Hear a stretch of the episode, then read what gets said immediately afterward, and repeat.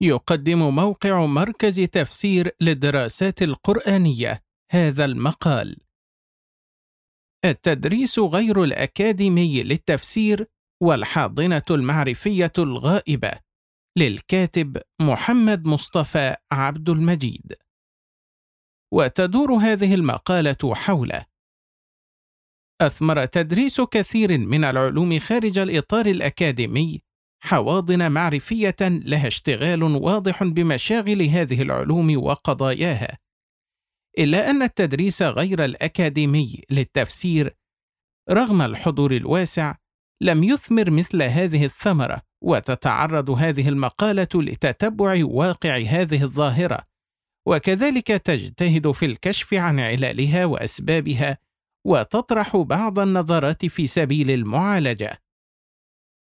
التدريس غير الأكاديمي للتفسير والحاضنة المعرفية الغائبة. مدخل للعلوم شرايين تمدها بالحياة وتحفظ لها حضورها وتطويرها وديمومة الاشتغال بها. كالتأليف فيها وتدريسها والمباحثة في قضاياها وغير ذلك، مما لا يمكن أن يستغنى في أكثر العلوم بواحد منها عن الآخر، وإلا ذهب بريقها بل ربما انكسفت شمسها فلا تبقى منها سوى ذكرى ليس لها حضور حقيقي في ميدان العلم. ويظل شريان تدريس العلوم من أهم شرايين الحفاظ على حياتها وهو السبيل الرئيس لإيراث العلم واكتشاف المواهب وتفتيق الأذهان. ومجالس العلماء التي ازدانت بأخبارها كتب السير والتراجم وغيرها دالة على هذا كاشفة عن أثر هذه المجالس في العناية بالعلوم وتثويرها وبناء حواضن معرفية من شأنها أن تكمل وتضيف وتنقد وتحرر. إلى غير ذلك من الممارسات العلمية التي تبث الروح في جسد العلوم. ورغم ما جد في مسار عملية تدريس العلوم الشرعية من تأطيرها اكاديميا وما صاحب ذلك من تغير في طريقة تعاطيها مع العلوم وطبيعة الأهداف الدراسية فيها وتأطير مناهجها إلى غير ذلك مما لا تخفى آثاره. إلا أن التدريس خارج الإطار الأكاديمي ظل أحد العناصر المهمة في حياة العلوم والمعارف. فضلا عن إتاحته فرصة التعلم لشرائح عديدة من طلاب العلم ممن لم يتهيأ لهم الانتساب الأكاديمي. وهو ما يعين على تكوين حاضنة معرفية موسعة للعلوم والذي من شأنه أن يثري حركة العلم بقوة ويدفع بها إلى الأمام لكثرة الطاقات المجتمعية التي تتكامل في خدمة العلوم وتبذل في ساحاتها. وإذا نظرنا إلى واقع تدريس العلوم الشرعية خارج الإطار الأكاديمي سنجد أن ميادينه شديدة السعة وهو ما أثمر حراكا علميا كبيرا في ساحاتها لا تخفى آثاره على ناظر في واقعنا المعرفي. لا سيما في مجالات كالفقه واللغة والأصول والحديث والعقيدة. ورغم حضور العملية التدريسية للتفسير خارج النسق الأكاديمي إلا أن الناظر في ثمرتها لا يجدها كغيرها من بقية العلوم حيث لم تنتج عنها حاضنة معرفية قوية للعلم كما سنبين. في هذه السطور سأحاول تسليط الضوء على واقع هذه الظاهرة وأبين أهم أسبابها وعللها مع طرح نظرات في كيفية مجاوزة هذا الواقع ومعالجته. واقع الحاضنة المعرفية للتدريس غير الأكاديمي للتفسير. إننا إذا نظرنا إلى واقع تدريس التفسير خارج الإطار الأكاديمي فإننا سنجد أن درس التفسير شأنه شأن كثير من العلوم. له حضور واسع بل إن كثيرا من غير المشتغلين بعلم التفسير يحرصون على إقامة دروس لتفسير القرآن الكريم أو التعليق على بعض الكتب المؤلفة فيه. ولا عجب في ذلك إذ موضوع القرآن الكريم هو رأس كل أمر وأصل كل خير. إلا أن واقع هذه الحالة التدريسية للتفسير خارج الإطار الأكاديمي يختلف عن واقع غيره من العلوم الشرعية. حيث إنها في أغلب أحوالها لا تثمر حواضن معرفية للاشتغال المتخصص بعلم التفسير ولا تحدث تراكما معرفيا في العلم لدى الدارسين بل لا تؤسس ما يمكن أن يراكم عليه معرفيا بعد ذلك ويمكن تلخيص توصيف هذه الحال بأنه ثمة حركة واسعة في تدريس التفسير خارج الإطار الأكاديمي. إلا أنها حركة فضفاضة لم تنتج ما أنتجته حركة الاشتغال بغيره من العلوم.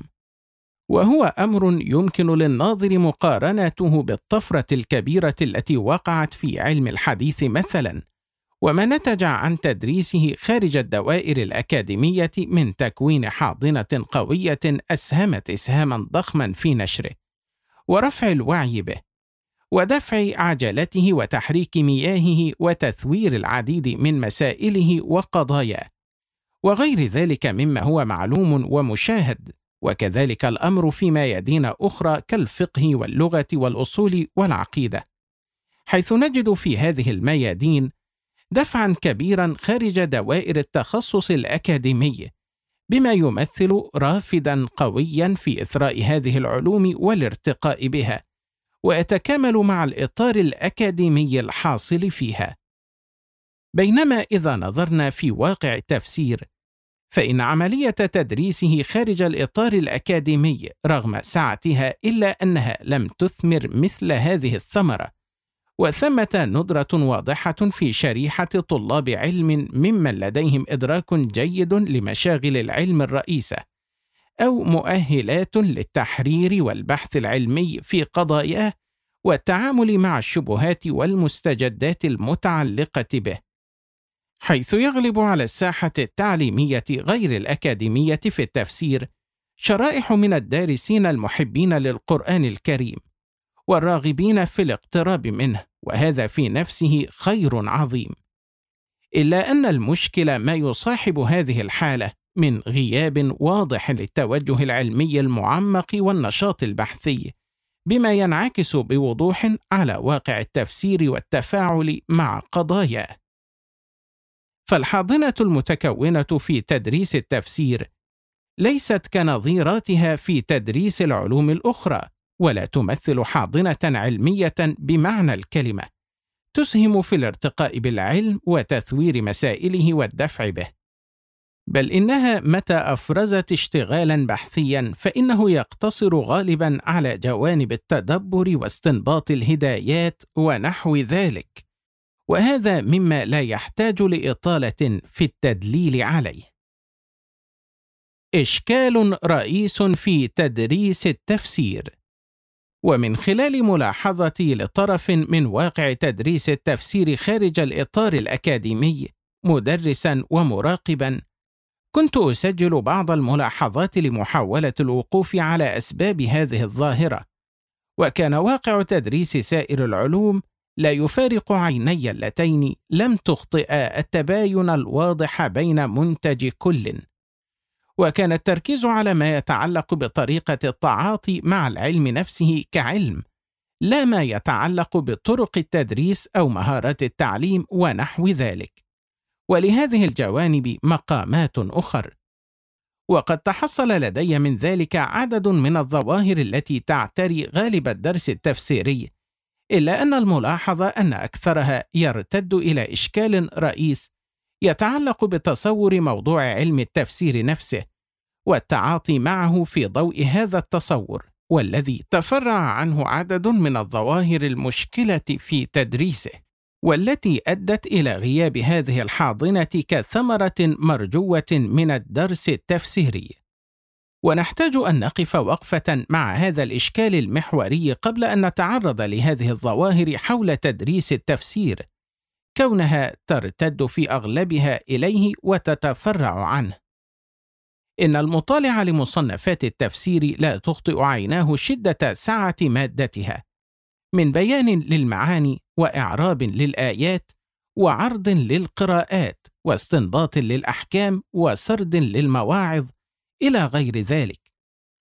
وهو الأمر الذي يسبب إشكالات كثيرة في طريقة التعاطي العلمي مع كتب التفسير وكيفية بناء خارطة للترقي المعرفي في التحصيل من خلالها. ومن ذلك أثره الواضح في عملية التدريس والتي صارت لا تخضع لنسق علمي ثابت له حدود ظاهرة خاصة به كما هو الشأن في التعاطي مع سائر العلوم. بل تحولت لفضاء مفتوح يخضع في كثير من الأحيان لاهتمامات القائم بالتدريس ذاته. وإذا كان هذا التباين الكبير واقعا في الممارسات التفسيرية للمصنفين في كتبهم ووقع نظيره في الجانب التنظيري لموضوع علم التفسير بين تضييق له ليكون مقتصرا على بيان المعاني وتوسعة له ليشمل به استنباط الأحكام والهدايات وغيرها. فليس معنى ذلك أنه ليست هناك خصيصة للعلم. كان من المفترض أن تكون هي محور الاشتغال في الدرس التفسيري. فإننا إذا نظرنا في موضوع علم التفسير رغم هذا الاختلاف تطبيقا وتنظيرا نجد مساحة لا يكاد يختلف في اعتبارها هي صلب موضوعه ومشغله الرئيس وهي بيان معاني القرآن الكريم. ثم يقع الاختلاف بعد ذلك في إدراج ما زاد عليه من استنباط أو أحكام أو غير ذلك في موضوع التفسير. لذلك فإن هذا المشغل المشترك وهو بيان المعاني ينبغي أن يكون صلبا في عملية تدريس التفسير وهذا المشغل في ذاته له عدة رتب يختلف التعاطي معها باختلاف مستوى المتلقين. وهو أولى ما ينبغي أن يكون عليه مدار الترقي في مراتب الدراسة بداية من العناية ببيان المعنى نفسه وتوضيحه مرورا بالتدليل عليه وعرض الأقوال فيه وتوجيهها والترجيح بينها إلى غير ذلك من الممارسات العلمية التي تدور حول بيان المعنى. ظواهر عامة في الدرس التفسيري. إذا اتضح هذا الإشكال الرئيس والذي يتلخص في عدم وضوح موضوع التفسير ومن ثم عدم تمحور عملية تدريس العلم حوله باعتباره مشغل العلم الرئيس. أمكن تصور وجه الإشكال في كثير من الظواهر الغالبة على الدرس التفسيري والتي تسببت في غياب الحاضنة المعرفية لعلم التفسير كمنتج منتظر من منتجات تدريسه. وقد رددت هذه الظواهر إلى أربع ظواهر رئيسة وهي الأولى تغليب الجانب الوعظي على درس التفسير. الثانية طرح مشاغل العلوم الأخرى وتغليبها على موضوع العلم. الثالثة الاستقلال بإنشاء المعنى التفسيري والاعتماد الصوري على مدونة التفسير. الرابعة عدم رعاية مراتب تكوين الدارسين في علم التفسير. أولاً تغليب الجانب الوعظي على درس التفسير. لا شك أن القرآن الكريم هو خير موعظة ووعظ الناس من خلال بيان معانيه وتنزيلها على واقعهم وحثهم للعمل بها من أعظم الأمور نفعا. وما أحوجنا إلى أن يكون الوعظ والتذكير منطلقا من القرآن الكريم ملتزما بمنهجه في زمن تكاثرت فيه الفتن وتكالبت فيه الشبهات. لكن الإشكال في عدم التمييز بين مقامين مقام الوعظ والتذكير بهدايات القرآن وإرشاداته والذي له أهدافه ومقاصده ومقام الدرس التعليمي الذي يقصد من ورائه تأسيس طالب علم في هذا الفن وتكوين بنية معرفية يمكن البناء عليها بعد ذلك. ومن أظهر الإشكالات التي يلحظها الراصد لحالة تدريس التفسير هو الاستغناء بهذا النوع من درس التفسير عن التدريس الذي يعتني بصلب العلم تدريسا وتاصيلا. ولهذه الظاهرة أثرها في طريقة التعاطي مع التفسير. وقد أورثت انطباعا باعتبار دروس التفسير نوعا من أنواع دروس الرقائق والسلوك مع قصرها على ذلك. ولا شك أن هذه الحالة لا تخلق بيئة صالحة لتكوين حاضنة معرفية لهذا العلم. ومنشأ الإشكال كما أشرنا سابقا هو عدم تبين مادة التفسير وموضوعه بالإضافة إلى عدم وضوح هدف الدرس التفسيري بدقة من بادئ الأمر وعدم تحديد المنتج المقصود منه. وهذا أمر ينبغي أن تكون العناية به بدهية من بدهيات التدريس في أي علم من العلوم. فدرس الفقه مثلا الذي يقصد فيه إلى تعليم عموم الناس كيفية الوضوء والصلاة يختلف في تناوله ومساره عن الدرس الذي يقصد منه تخريج طالب علم في الفقه يترقى بعد ذلك في مراتب العلم فضلا عن الدرس الذي يقصد إلى تناول الجوانب الإيمانية والسلوكية في العبادات. وهذا كثيرا ما يقع في دروس التفسير عند تغليب جانب الوعظ عليها. وفضلا عما ذكرته سابقا من تأثير على تصور درس التفسير فإن بعض الدروس من هذا اللون لا تخلو من إشكالات خاصة في تناولها فإن موضوع الآيات نفسها كثيرا ما يكون غائبا في ثنايا الوعظ ولا يتبين وجه تفرع الوعظ عن الآيات فضلا عما يقع أحيانا من إشكالات في طريقة الاستنباط من الآيات وتنزيلها على الواقع ونحو هذا. مما يحتاج إلى مراجعة وتقويم ولكنه سياق آخر غير سياق موضوعنا في هذه المقالة. ثانيا طرح مشاغل العلوم الأخرى وتغليبها على موضوع العلم. لا يخلو الدرس التفسيري خارج الإطار الأكاديمي من قائمين على التدريس يغلب على تعاطيهم الجانب العلمي لا الوعظي وبالرغم من أن هذا قد يظن معه أن يفرز حاضنة علمية للتفسير لاختصاص شريحته غالبا بطلاب العلم إلا أن الأمر ليس كذلك في كثير من الأحيان.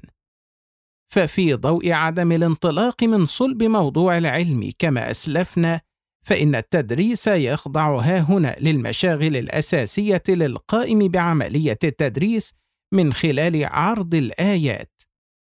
فمن يغلب عليه الاشتغال العقدي ربما توسع في ذكر مسائل الاعتقاد ومقولات الفرق الإسلامية فيها. ونفس الأمر إذا كان الفقه هو الغالب على اشتغاله. فنجد التوسع في ذكر المذاهب الفقهية فيما يعرض له من مسائل الفقه وطول الاستطراد في هذا الجانب. وكذا من كان له اشتغال لغوي أو نحوي أو غير ذلك. وكثيرا ما يقع توسع شديد ينصرف به عن موضوع الآيات ذاتها ولا يمكننا في هذا المقام إغفال كون التفسير علما تلتقي في مصنفاته علوم شتى وأن من هذه المصنفات ما هو معروف بغلبة جانب من هذه الجوانب عليه كما ألف في تفسير آيات الأحكام مثلا إلا أن هذه الغلبة في مقام التدريس خاصة في مقام التأسيس تفقد التفسير خصيصته وربما أتت على صلب اشتغاله الرئيس. وهذا واقع كثير من دروس التفسير لمن تأمل. الأمر الذي يتفرع عنه عدة إشكالات في الدرس التفسيري. من أبرزها عدم وضوح الملامح الخاصة لعلم التفسير لدى الدارسين وعدم الانتباه لخصائصه وموضوعاته وقضاياه الخاصة. نظرا لتحول درس التفسير إلى ميدان للتشعب عن موضوعه في مختلف العلوم بحسب غلبة اختصاص المدرس وربما كانت الصلة بين ما تشعب إليه وموضوع التفسير مقتصرة على إشارة في عبارة المفسر أو إلماحة من طرف بعيد. فلا يورث ذلك أي ملامح للعلم في نفوس الدارسين. ولا يتمايز للطالب كيف تكون مادة التفسير قسيمة لمادة العقيدة أو الفقه أو الحديث أو غيرها من المواد. ولا يظهر له وجه اختصاصها فيقع الانطباع الذي يغلب على كثير من الطلاب أن التفسير مادة فضفاضة غير واضحة الملامح، وأنها ليست من جنس العلوم التي تدرس وتحرر وتختص بمباحث ويترقى في مراتبها كسائر العلوم، وهذا بالمشاهدة واقع عند قطاع كبير من طلاب العلم.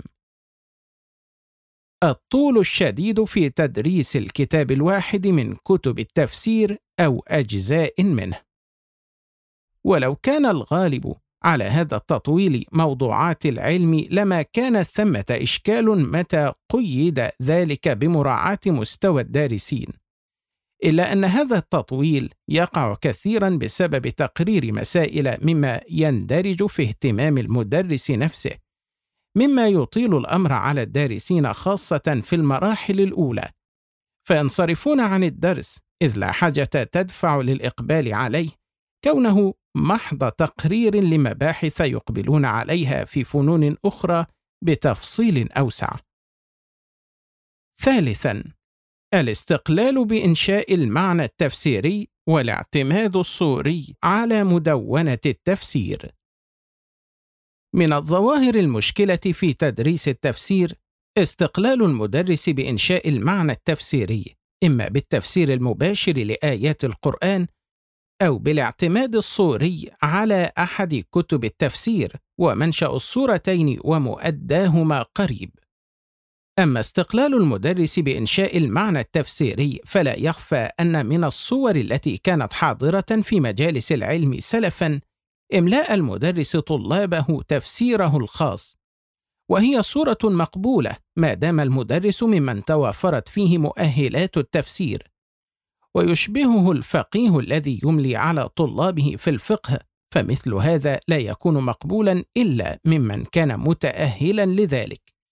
وإن كان من المستغرب أن يكون هذا أصلا في تدريس الفقه وأن ينشئ كل مدرس مادته الخاصة واختياراته الفقهية لإملائها على الطلاب فلما لا يكون مثله مستغربا في مقام تدريس التفسير؟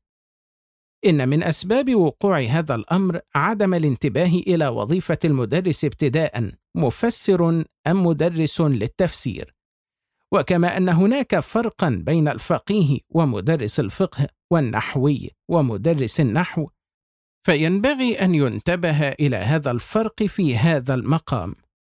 وإن كان هذا الأمر ينال حظا من الرعاية في سائر العلوم إلا أن حظ التفسير منه أقل لعدم وضوح طبيعة التفسير كعلم ومشاغله وقضاياه بالإضافة إلى أن هذه الطريقة من شأنها ألا تؤهل الطالب للتعامل مع التراث التفسيري الكبير وألا تنبهه إلى الوجهة الصحيحة في التعامل مع العلوم في التعامل مع تراث سابق فهما وتحريرا ونقدا. ثم تكون الإضافة بعد ذلك بحسب سياقها ومدى تأهل المضيف لذلك.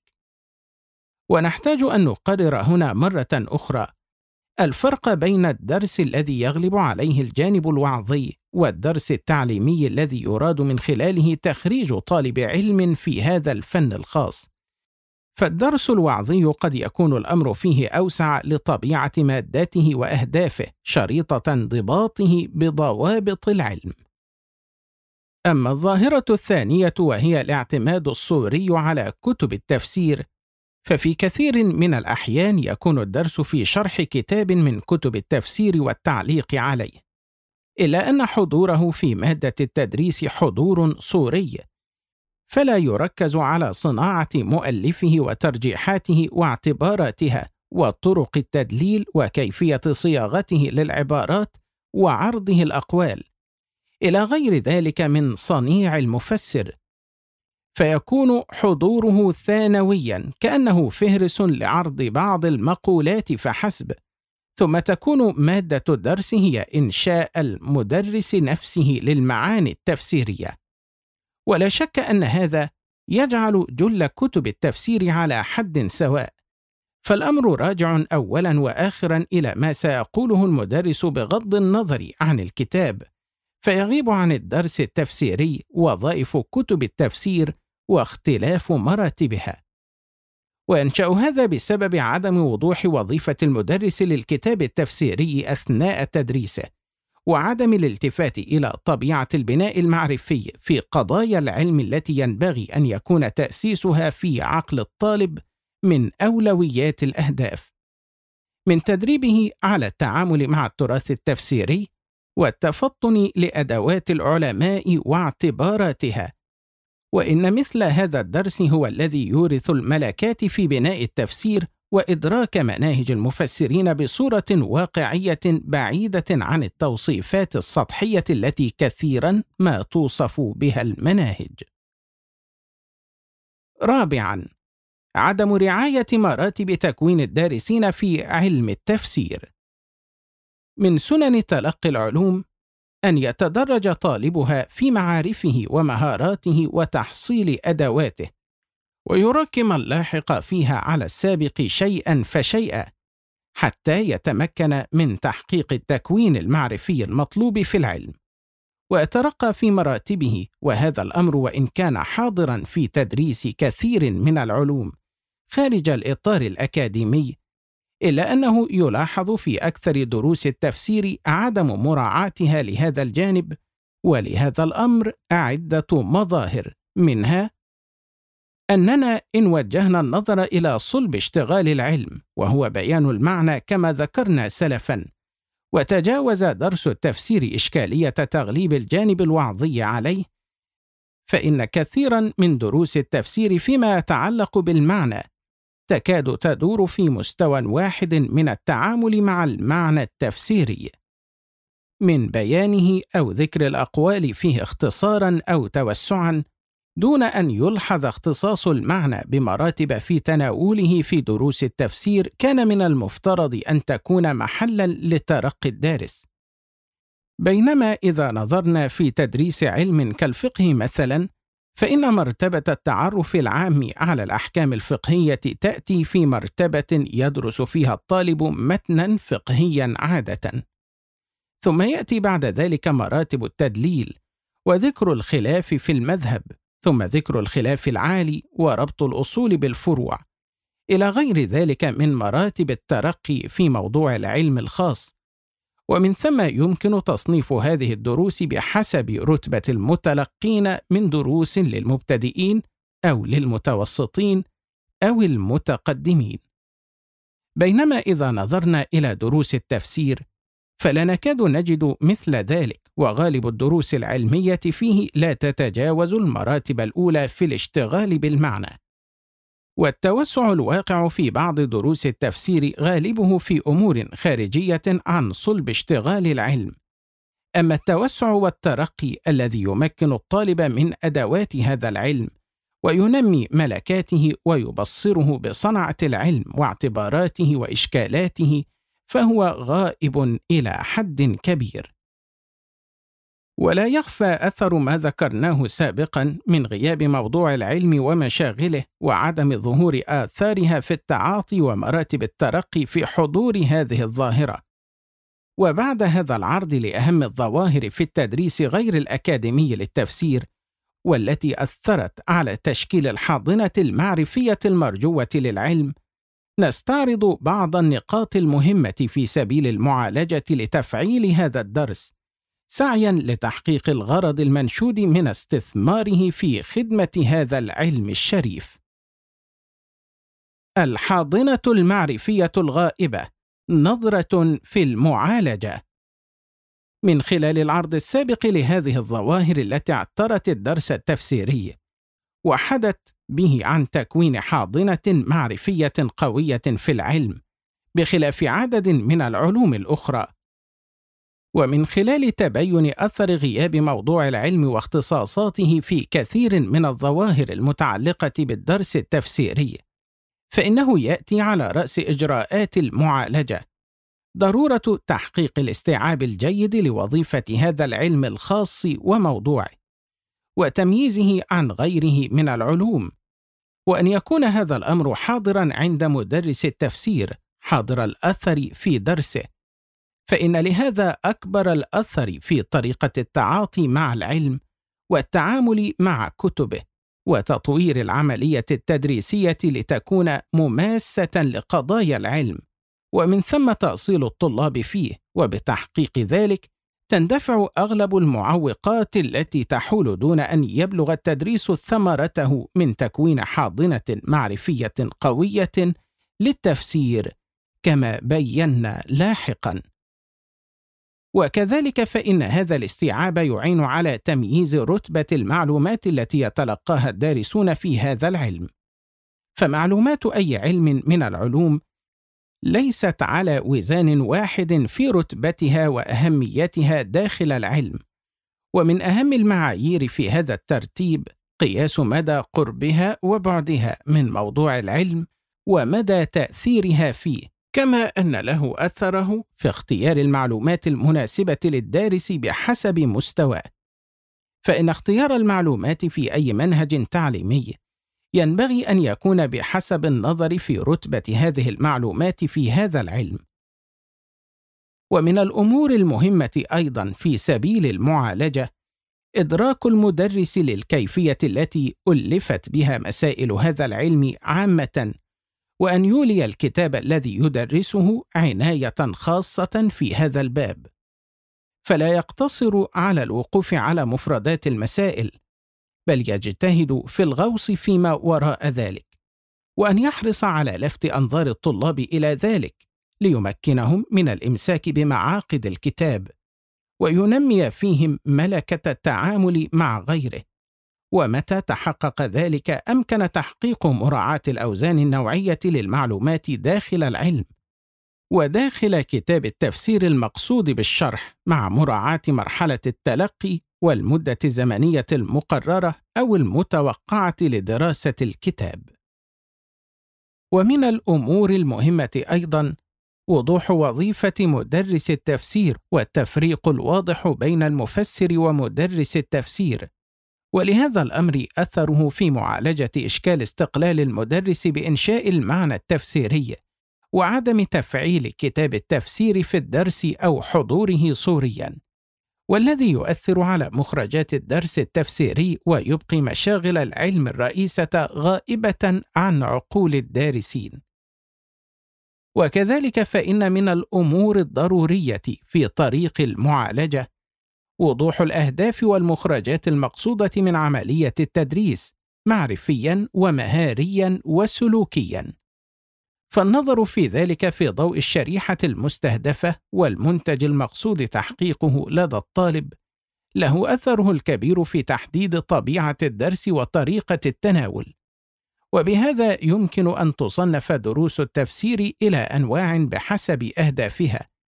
دون أن يذوب الدرس الذي يعنى بالتأسيس في العلم في غيره فيغيب وتغيب الثمرات المرجوة من ورائه. خاتمة إن وظيفة النهوض بالعلوم وخدمتها تقع على أكتاف كل من وقف على باب من أبواب خدمتها من تدريس أو تأليف أو بحث علمي أو غير ذلك. وباب تدريس العلوم من أهم هذه الأبواب. ودروس التفسير خارج الإطار الأكاديمي من أخصب البيئات التي ينبغي اغتنامها لتخليق هذه الحاضنة المعرفية التي تعتني بهذا العلم الشريف وتنهض به. ومن الخسارة أن تضيع كثير من الجهود التعليمية ولا تحصل ثمرة حقيقية من مشتغلين حقيقيين به وباحثين في مسائله أو تثمر نهضة في تثويره والعناية به. وقد اجتهدت في هذه المقالة في التنبيه على أهم الظواهر التي عطلت إحداث هذه الحالة المرجوة مع تسليط الضوء على إشكال رئيس تتفرع عنه كثير من هذه الظواهر. وأشرت إلى عدة نقاط أراها ضرورية في سبيل المعالجة ويظل هذا الموضوع جديرا بمزيد عناية وتأمل من المشتغلين بهذا العلم الشريف. والله أرجو أن يفتح على معلمي الناس الخير أبواب الخير وأن يهديهم أرشد أمورهم بما يحبه ويرضاه وصلى الله على محمد وعلى آله وصحبه وسلم. استمعتم إلى مقال التدريس غير الأكاديمي للتفسير والحاضنة المعرفية الغائبة للكاتب محمد مصطفى عبد المجيد.